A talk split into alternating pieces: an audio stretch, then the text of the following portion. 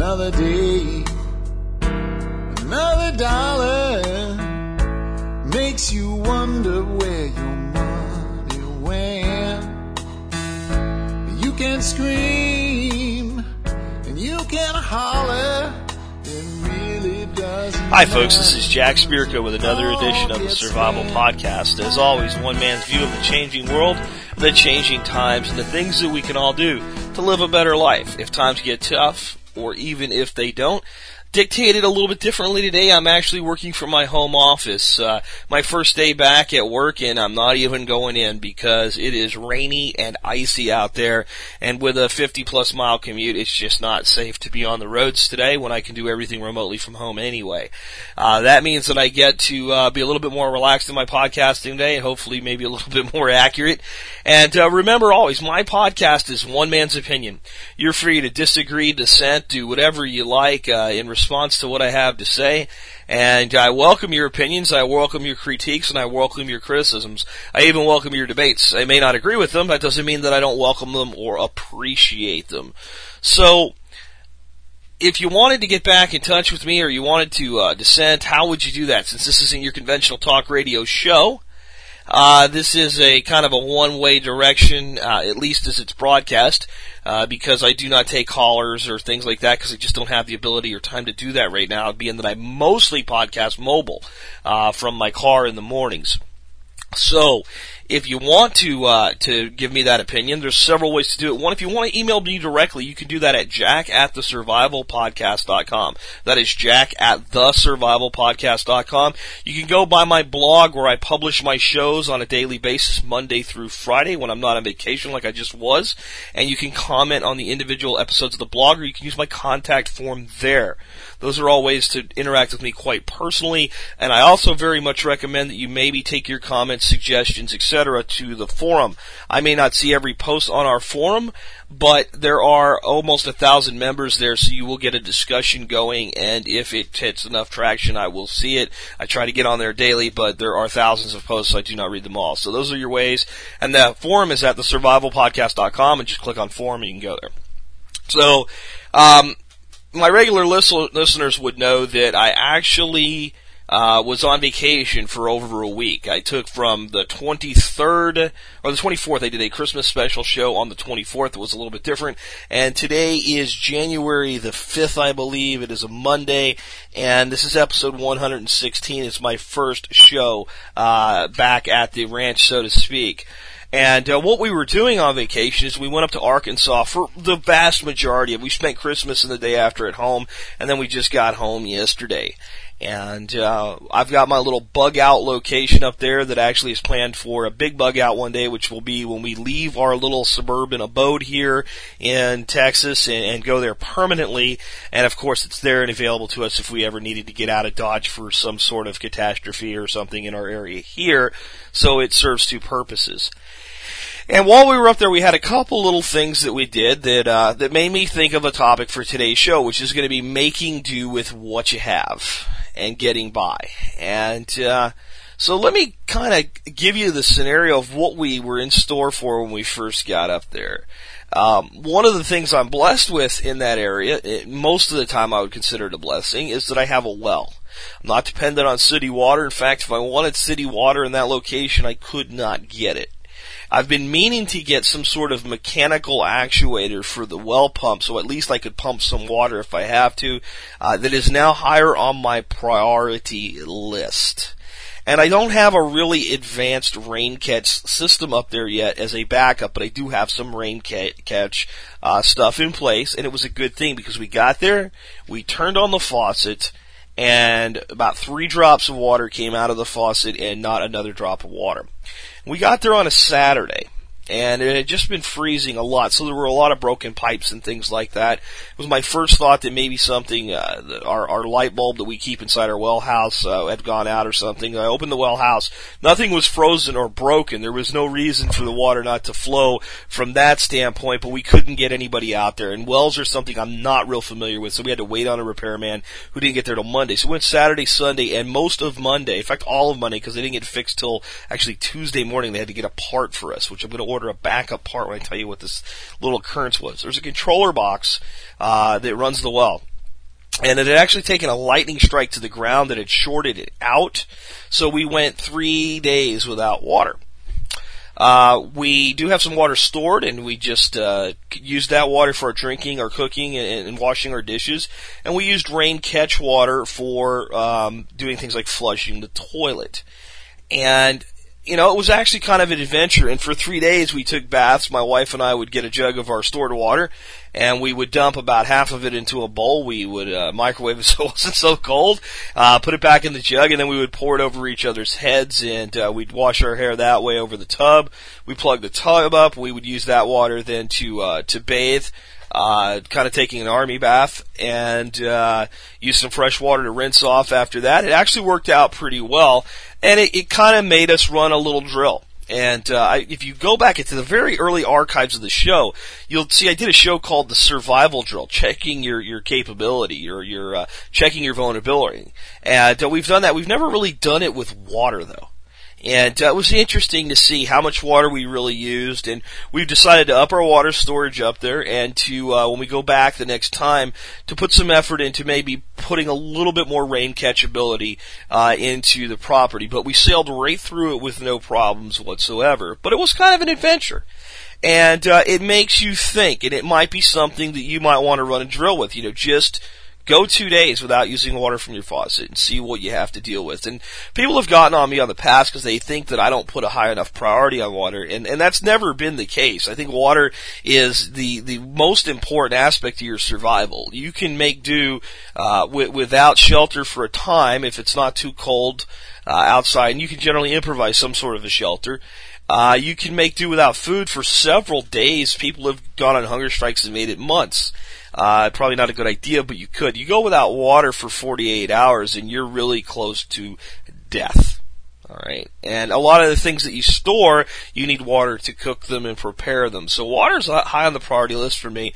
And what I've always said is one of the greatest investments you can make in your property is an above ground pool. Now, they don't have the highest resale values, and if you have a really big estate or something like that, it may actually be detrimental to your resale value, and you might go with an in-ground pool. But there's a reason I'm a big believer in above-ground pools. It is simply because if you have flooding, the flooding has to get high enough to go over the walls of the pool and then by contaminate your pool water with groundwater. So it leaves you water uh, that can be boiled and used then used for drinking or cooking if you have to, but it's a massive amount of water that can be used for bathing, and that can be used for flushing toilets. And let me tell you, having the rain catch system in place and being able to flush our toilets during those three days was a big deal for us up there. So what does this have to do with making do with what you have? Well, it's exactly what we did there, but we were a little bit prepared. Uh, one of the things that we did though to get some extra rain catch water, we just happened to get there when it was raining. And we had brought in a wheelbarrow with us, and the wheelbarrow was mainly to move some rocks around, which I'll talk about in a second. Something else we did, and another making do with what you got.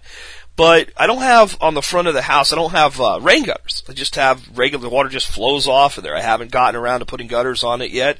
And uh, as long as we're not actually living there, it's not real high on the priority list of some other things we have to do. Uh, but the roof does come down to a point, so I put the rain or the the wheelbarrow directly under where that point was, and we actually used instead of our regular rain catch, we actually used the water from the wheelbarrow, just the wheelbarrow, uh, uh, to do flushing the toilets uh, for two days.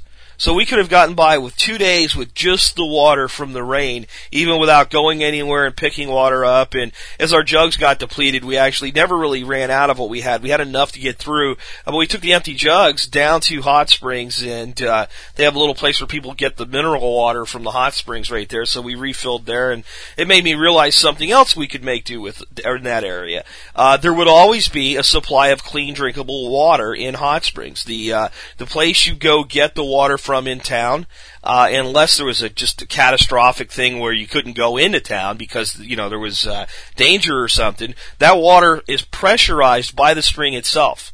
So unless the the the, spring that's been running for fifty thousand years, um, you know, peters out, um, there's always going to be water there. So that was another get by. But, you know, just setting something up like a wheelbarrow. So, you know, think about that. If you get into a situation where your water's compromised, uh, just immediately start thinking, what's outside of my property, even if it's an apartment that's fairly large that I can catch some rain in, and where can I place it to catch some rain, even if I don't have a proper catch system?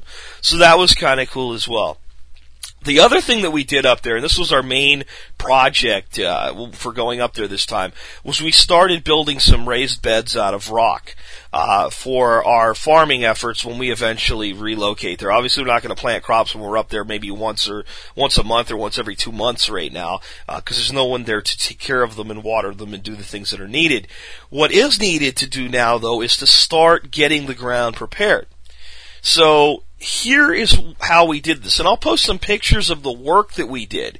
And I think you guys will find it interesting how we're doing this right now and how we'll be able to build one or two of these raised beds every time we go up there. Now we're not putting the soil in them yet. I'll kind of tell you what we're doing with that eventually. Uh, but what we're doing is we're killing the, the, the native grasses and bushes and weeds that are in those areas uh, and we're laying them out. And all we're really doing is we're going on our own property and some other, you know, uh, property that we have permission to access out there. And there are stones and rocks, and it's kind of almost, it looks very similar to Kentucky bluestone, uh, these rocks, except it's not flat like that. Uh, these are bigger, more like uh, mini boulders, so to speak. And I bet you we moved about three to four tons of rock uh, during that week. My wife, my son, and myself. And uh, what we, you know, that rock is just there. So instead of going out and buying landscape timbers or railroad ties or, you know, cinder block or using cedar board or something like that, why not just use the rock? Now it's actually a lot more work it's a lot more work to build retaining walls out of heavy rock that you have to handle, I guess, four times. Because this is what we would do. We would drive to an area where the rock was, and the rock's not obviously these are sitting in the road, the dirt road that's been plowed, a little bit on the edge, but most of it's kind of off the road. So one or two of us would go into the woods and toss rocks out onto the road, and then the others would grab the rocks and load them in the truck. So now that rock's been handled twice. Then we would take it to our property, we would unload the truck and kind of sorted into big, medium, and small rocks. So you you know so that's the third time, and then they're placed into the wall. So that's a fourth time. So you move you know six thousand pounds of rock, which is probably a pretty accurate guess to how much rock we moved, uh, and you do that four times, and that works out to twelve tons of rock. Uh, being moved. Uh, so it was kind of a lot of effort, but it was fun and we enjoyed it. And uh, we got two completed and one almost complete. So we almost made three raised beds. They're fairly large. Again, I'll try to post some pictures of them. And then what we did is we laid down a layer of newspaper and covered that with about three inches of cypress mulch. Now our only goal with this right now is to completely kill and choke off all the plant life that's inside those beds to cause it to rot, to attract earthworms and microbes into the area, to break the soil down and to start improving the soil. And then what we'll actually probably do next is when we go back, we will then lay a layer about two inches deep of compost down on top of the mulch that's already there. We'll layer another layer of uh, newspaper down. We'll do this, you know, in a following trip. And then on top of that newspaper, we'll lay another thin layer of mulch. That whole thing will start to create a layering effect, and at that point, we'll have about six inches of depth. And we'll probably still turn that. And uh, so, you know, again, though, this is making do with what we have. What, what did we use? We used mulch, uh, which we did have to buy. I just didn't have time to, to, to take a shredder up there and, and use the stuff that's on hand, which is probably what we'll do in the future. Um, but otherwise, it's just basically rocks that we picked up. We eyeballed it, we outlined it, and those uh, the the sidewalls. When you look at the pictures, maybe we might go one you know one layer further out to make them a little wider, and then build them one more layer up but that's not necessary yet. Uh, right now, all we have, all we're really worried about is killing that ground and getting our input. So our plan is every time we go up to our bug out location, we build one or two more of these things. And by the time that we relocate there, and we're probably looking at another year before we actually completely relocate there, um, at that point we should have the entire front uh, loaded with these raised beds. And I'm, I'm talking by the time we're done with this, we'll probably have about I would say 25 uh, beds, and they're roughly four to five feet wide. Uh, you know, they'll change in size and they're kind of oddly shaped so that they're kind of creative and blended with the land and create trails in between them. Uh, but th- they're probably about, you know, four to five feet wide. And I would say we're, we're building them around 12 feet long. So that's an awful lot of cultivation that we're going to have available to us. We'll be able to plant vegetables, uh, but we'll also do a lot of herbs and and, and companion planting with uh, with the garden. And on top of that, the other thing that we're going to be doing there is planting a lot of permaculture crops. We have a place spaced out and planned already for a big strawberry patch, and we have a place planned out uh, for a large patch of asparagus. So those are some things that we've been doing up there, and those are the things that got me thinking about. You know, maybe we just needed to talk a little bit today in uh, my first show getting back about some of the ways you can make do with what you have available to yourself. And here's just some examples of what I mean by that. Here, here's a typical email that I'll get from somebody. Uh, Jack, yeah, we've been uh, enjoying your show, what have you, and uh, thanks for what you're doing. Uh, we'd like to do more, but here's our situation. We have a typical suburban lot. We have, you know, a quarter of an acre. Uh, we live in the city. there's no place for us to bug out to and uh, we store some food and we store some money and we're trying to pay off our debt. But other than that, we feel kind of stuck. I mean, what can we do? Well, I'd say, well, let's start looking about that quarter acre of dirt around your property and let's start assessing your needs. Um, is it as ideal to be in suburbia as it is to be out in the country? Well, first of all, I'd say that's up to you. I've said this before when I've talked about finding a location or improving your retreat or hardening a property or creating sustainability, but it's up to you really how to answer that question. If you have a great fear that we're going to have a major societal breakdown and your only escape is to get far out into the wilderness, then you probably need to do that for an emotional state if you really believe that if you're less concerned, and I'm less concerned about roving hordes, I've talked about this before, then, you know, maybe you make a go of it in, in suburbia. And even if you're not going to live there permanently, it's a lot better to be prepared in suburbia than to be unprepared in suburbia. In fact, I would say it's better to be pre- prepared in suburbia than to be unprepared out in the sticks. In fact, it might be better to be unprepared in suburbia than unprepared in the sticks.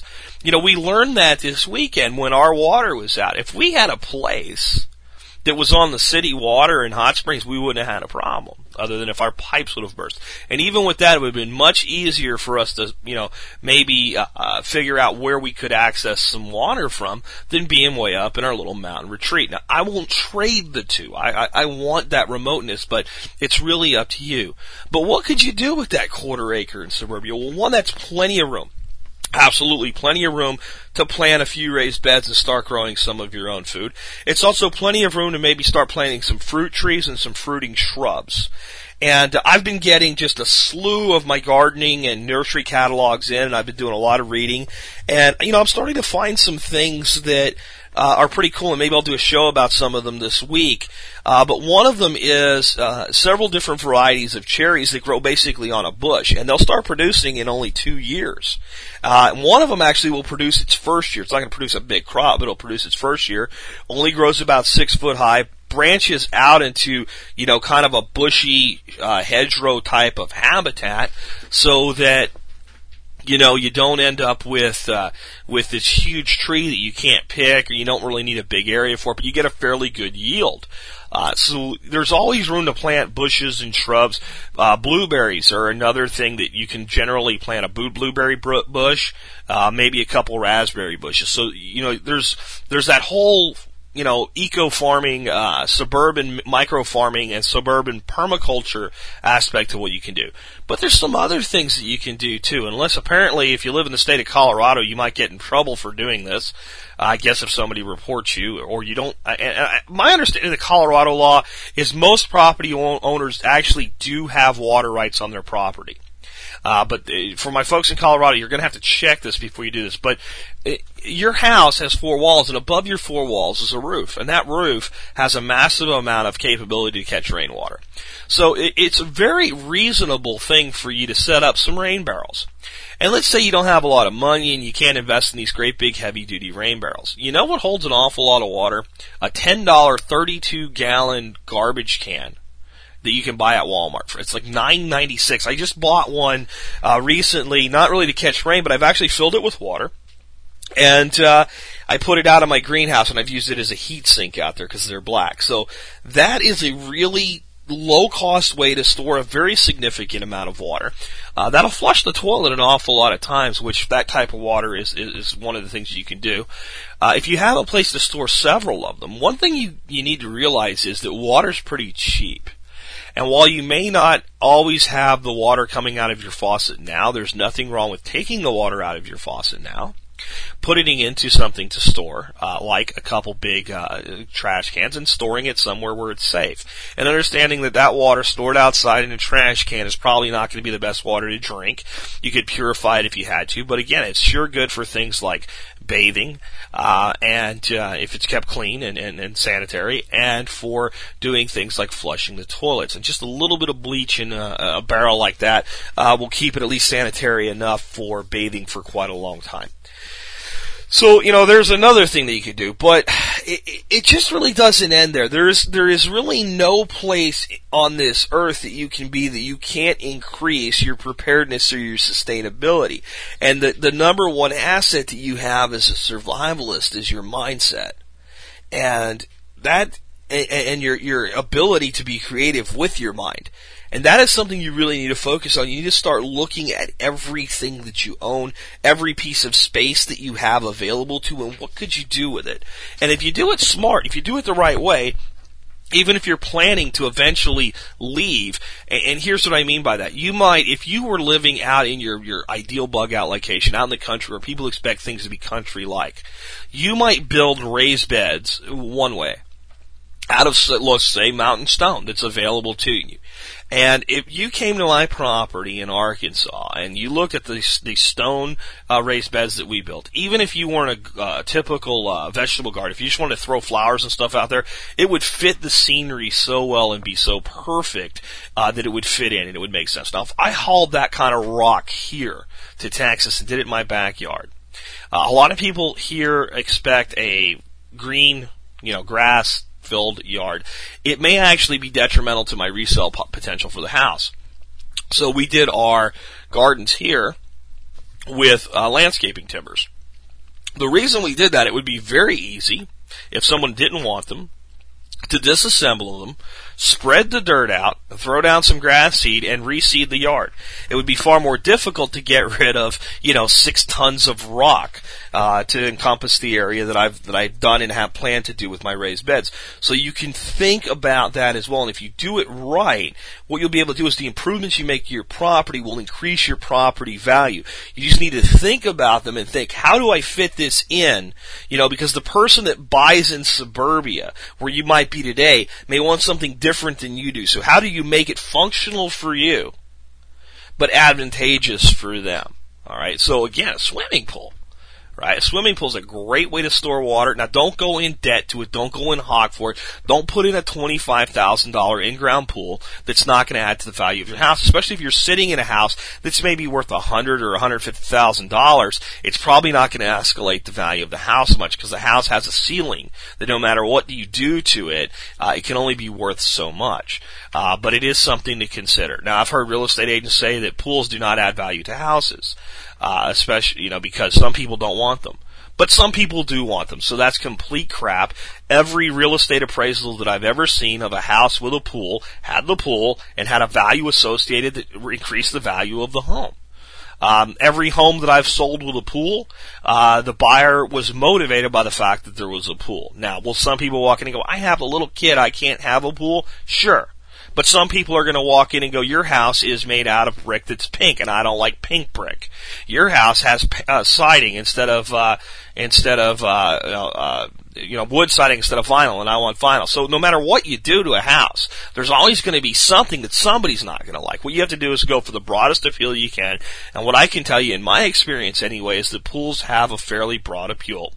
You want to make sure it's sparkling blue when your house is on display. And if you do that, uh, and one of the things that I've heard somebody do recently, uh, to make sure that their house sold better with a pool is they put together a book that explained the entire maintenance schedule to the pool. On you know the first day of the month you do this, the the the, the tenth day of the month you do this, the the twentieth day and the thirtieth. And it's really not that much work to maintain a pool. Someone that's never had one before might think that it is. And uh, you take that book and you take enough chemicals uh, to last your pool at least six months, and you leave, you have them in a, you know, your storage shed or whatever, and you present that as part of the package. That here's your instructions and here's your chemicals. And when a real estate agent or you yourself walk the the potential buyer through the home, when they pick that book up and they see it's, it's basically a page you know, in a binder so that it looks cool, good. Uh, that if this is all you have to do to, to maintain a pool, great. Okay, now I'm a little bit more excited about having a pool. So a pool uh, is something that maybe it's not a make do with what you have, but if it's something you want, it has the side benefit of this added water storage. I have about 20,000 gallons. I have a very large above ground pool. I have about 20,000 gallons of water in it. Uh, it's more money to maintain because you have to use more chemicals. You, you do your chemicals by the gallon. But boy, is it an insurance policy. And anything short of a tornado, um, I'm going to have that water. You know, if the tornado hits, it might blow the sidewall of the pool out. Uh, but I've got bigger problems in that case. Anything short of that, even a flood. If we get a flood here that's big enough to go over the five foot walls of my pool, I've got real problems because we're actually uh, a fairly high part of elevation for the Arlington area. Uh, that would mean that most of Arlington's houses are covered up to uh, second story roof levels, just based on the elevation change. So uh, that's that's another thing to consider is you know that pool.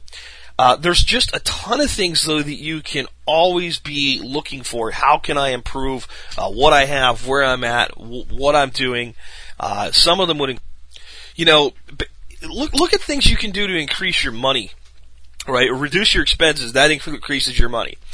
And one of the simple projects I've talked about this before. This is so so simple to do is to take a good, high quality garden hose, maybe a hundred feet, place it in a coil on the sunniest part of your roof, run pipe down to your hot water heater, and you can even hire a plumber to do the last part.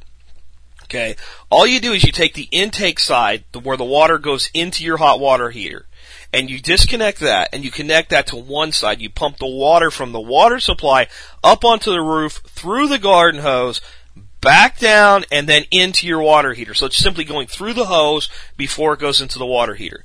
Now, this is not a high tech solution. It's not a high dollar solution, but it's a very effective solution. You do that, and what you end up with, and you have to think about this, it's not a constant flow of water. That water goes up there, it sits in the hose, okay? Once the hot water heater is full, that water stays in the hose. When the water heater begins to drain down because you're using your hot water, water's coming out of that hose. And during the summertime, in most of the United States, that water will be scalding hot when it goes into the hot water heater. That means your hot water heater will work less, expend less energy, and you'll save money. You can do that whether you have a gas hot water heater or an electric hot water heater. Either way, you're to either use less gas or less electricity. The cost of that is the cost of a good, and you need to get a good one, a good, solid black hundred foot hose. You might pay fifty to a hundred dollars for. Uh, I mean, because this is going to be holding water on your roof, right? So you want it, and you're going to be up there in the elements. You're going to want the best quality you can get, and maybe an hour of a plumber's time, which will cost you fifty to a hundred bucks. So somewhere between a hundred and two hundred dollars along with maybe some piping to get the water up and down because maybe you're not going to run the hose all the way depending on if your hot water heater's on one side of the house and the hose really needs to be on the other side you might use some PVC piping to make your connections or what have you. But all in all you can't really spend more than $250 to get this done and it will save you $250 a year easily. Uh, so it'll pay itself back very quickly just because you won't be heating that water. Now, if you live by yourself and you're one person and uh, you don't take a lot of long showers, maybe it's not a financial payback. Uh, but if you have a family of four, I can't see this thing not paying off for you. There's other ways to do it, make it more efficient. I've seen people build a very simple box, fill it up with painted black large PVC pipe with interlocking pieces, uh, and then pump the water out, and put a piece of glass over it, and it's, uh, it, it, actually heats more water. I wouldn't even believe that it gets the water much hotter. I've felt water that comes out of a black garden hose in the sun, and it's very hot. So, uh, there's, you know, there's another make do with what you have that just about anybody anywhere other than maybe an apartment dweller can do. You know, and I've said this before, but no matter where you live, container gardening is always an option. Um, right now, on my windowsill in my home office, I have, uh, let's see, three, four, five, six, seven pots uh, that have just been planted. Everything else that's sprouted and growing is out in my greenhouse. But if this was all I had, I could actually fit another two, three, four, five, six, seven, probably eight pots. I've got some uh, round uh, 10 inch pots, and uh, I've got a, one long window box. And here's what I have planted. In one of the large pots, I have Swiss chard and, and beets planted together because they'll grow just fine together, and their leaves are quite similar uh, for greens. Uh, eventually, when I'm done harvesting it, uh, I'll pull the beets. They'll never get that large because they're kind of compacted in there with the chard, uh, but I'll have little baby beets that, that will get eaten. In the window box, I have a huge mesclun uh, salad mix, and that came from a Bur- Burpee's uh, mix, which has about six plants in it. And I've also added to it some things like endive and escarole and and rocket uh, salad. So uh, and and some spinach. So I've upped that. Then in my other uh, one, two, three, five uh, uh, seven inch pots, uh, one is planted with an Asian variety of spinach. One is planted with endive. One is planted with escarole. One is planted with garden cress, and one is planted with arugula. So I have all that uh, just on my window alone, and that window doesn't get a lot of sunshine. Uh, so once these plants sprout and get a start, I'll actually move them out into the greenhouse where they'll get more sun, and they're all fairly cold hardy, at least protected in a greenhouse, so that'll work there. But even if I did not have a greenhouse, I could double my production with what I have here I could go out to a store. I could buy a couple light fixtures uh, with uh, with grow lights, you know, full spectrum UV uh, fluorescence, and hang grow lights. I'm probably going to do that in this area anyway. I'm probably going to make that step so I can grow some other warm weather stuff and uh, protect it better than my greenhouse can in the winter. At least get a really early start to some of the warm weather stuff that'll get moved out to the garage. And you can get. I just found. They're called grow lights, and they're at um, Walmart they're about 10 bucks. They're a two foot full spectrum UV fluorescent light with fixture for $10. All right. Is it a great grow light? No. Is it the best? No. Will one of them grow a lot? No. But you go buy four of them for 40 bucks, build them into a four foot long fixture and hang them over something, and you'll get some real traction with that. So it's another low cost alternative. Make do with what you have. Uh, another form of container gardening that I'm going to work on very, very soon is strawberry planting. And strawberries can be grown in just about any kind of container. I've seen them grown in strawberry pots or strawberry jars as they're called, which if you go to a garden center, these big tall jars with multiple holes in the sides of them. I've seen them just grown in large hanging baskets. Uh, I've seen them grown in half barrels. I've seen them grown just about any way you can imagine. I came up with an idea though. I saw in one of my gardening catalogs a greenhouse container for growing strawberries. And it was pretty dadgone simple. It was a very large piece. I would say it's probably a six inch round piece of PVC pipe. It's about four feet long. It has a bunch of holes drilled in it that are big enough to get a strawberry plant into uh, and fill with dirt. It has a piece of soaker hose that runs down the entire length of it, so it's very easy to water. And then the top of the soaker hose has a fitting on it that sticks out the top. And when you want to water, you just screw it in there. And then that, since they're, you can hang them, you can take them out into the sunshine in the day to day, uh weather in the warm seasons, and then you take them into your greenhouse in the cold season to protect them. You plant them with what's called an ever-bearing strawberry. Now, an ever-bearing strawberry, once it starts to bear, it will bear constantly if it's kept warm, watered, and fertilized. Alright? That's all you gotta do, and you'll have a constant supply of strawberries. It might produce better in July than it will in November, but if you keep it warm, and you keep it with sun and warm and, and watered, it will continue to produce. You can have strawberries all year long. So my thought was, well, these things aren't real pretty. They're kind of ugly, and my wife's big on aesthetics. So why not build out of wood a strawberry tower? And I'm thinking something with maybe a two and a half foot square big pot at the bottom, and that would make one tier, and then a maybe seven by seven or eight by eight tower that goes up to the top. Uh, build that about four to five feet high. Plant a bunch of strawberries in that first tier. Have holes all the way up both sides of the tower plant that, plant a few strawberry plants up at the top, let it cascade over, and then do, you know, follow the example that I saw in this catalog. Little piece of soaker hose, that's really inexpensive. And, uh, you know, that'll take care of watering it. And, uh, you know, put maybe some wheels, little casters on that so it can be easily wheeled down to the greenhouse uh, in the wintertime. And that will do a couple things for me. One, I won't have to create another bed to plant strawberries with uh, in my yard. Two, because I have a greenhouse, using what I have, I'll be able to have strawberries in December and January, and they won't be these nasty looking ones that are in the store right now. Right? That because they and they're nasty because they've been shipped from Chile. All right, and uh, they just had to endure that amount of transport. Number three, when I leave this suburbanite area and go to Arkansas, I will be able to take the strawberry tower with me. So all the years of growth that have, you know, the expansion of the root system, the improvement and, in, in yield will all go with me to a new location where it will do the same things for me there. It will be another support, uh, source of production that will be able to be moved into a warm area when the it's too cold for the plants. Alright, so it solves a lot of problems. Something very similar to that, again, making do with what you have. Uh, this December, early December, still pretty nice in Texas. Went by a Lowe's, walked into the uh, garden area because uh, I'm very fond of it, obviously, and I see dwarf peach trees uh, on sale for 25% of cost. In other words, 75% off. There were only two left. I bought both of them. They're sitting outside getting their chilling hours right now. I'll get two great big deck boxes uh, very soon. I'll plant them in that. They'll sit on my deck. They'll grow for a year or two until we move. We'll be able to move with them.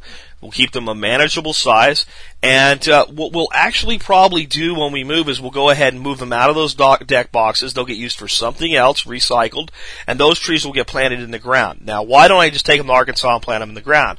Because the deer will eat them. I won't be there to water them and fertilize them through their first year when they need to get established, and they'll have to endure that hot baking summer without anybody taking care of them. Also, since they'll be here and they're dwarf peaches, they'll probably produce peaches this year for me. On top of that, I have a fairly large peach tree in my yard, and even though peaches are self-fertile, having more than one variety does increase your yield. So when they're in blossom, I'll actually just move them down in front of uh, the other variety of peach, and we'll leave them there for a while to increase increase fertilization both directions, and then we'll bring them back up onto the desk deck where they'll sit. So these are all ways that you can make do with what you have. Uh, I think you know I'm, I'm almost at 40 minutes. Is my first show back after a vacation.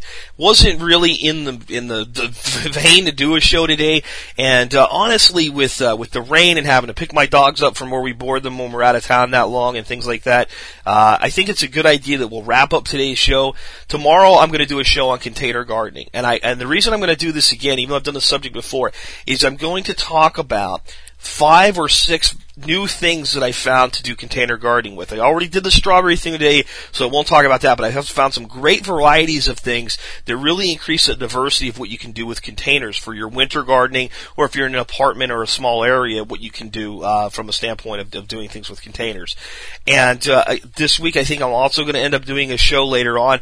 I did a show in the very beginning called Starting from Zero. I think I'm going to redo that show because the audio quality sucked back then, and we've we've picked up on a lot more things going forward. And I'll probably try to throw something in on firearms this week as well. So we'll try to do a varied week. And I'm also looking forward to doing another listener feedback show. Here's how you guys can help me with that. Instead of sending me a topic suggestion, if you can think of a good question for me, just put in the subject line question for Jack and email me that. And I'll try to c- put that stuff together and compile another listener appreciation show or, or listener uh, feedback or two shows because people seem to really like those. There's a lot of diversity and variety in those shows. So that's what I have planned for the coming week. So tune in again for another episode of the Survival Podcast where we help you figure out how to live that better life if times get tough or even if they don't. You can scream you can holler. It really doesn't matter cause it all gets spent.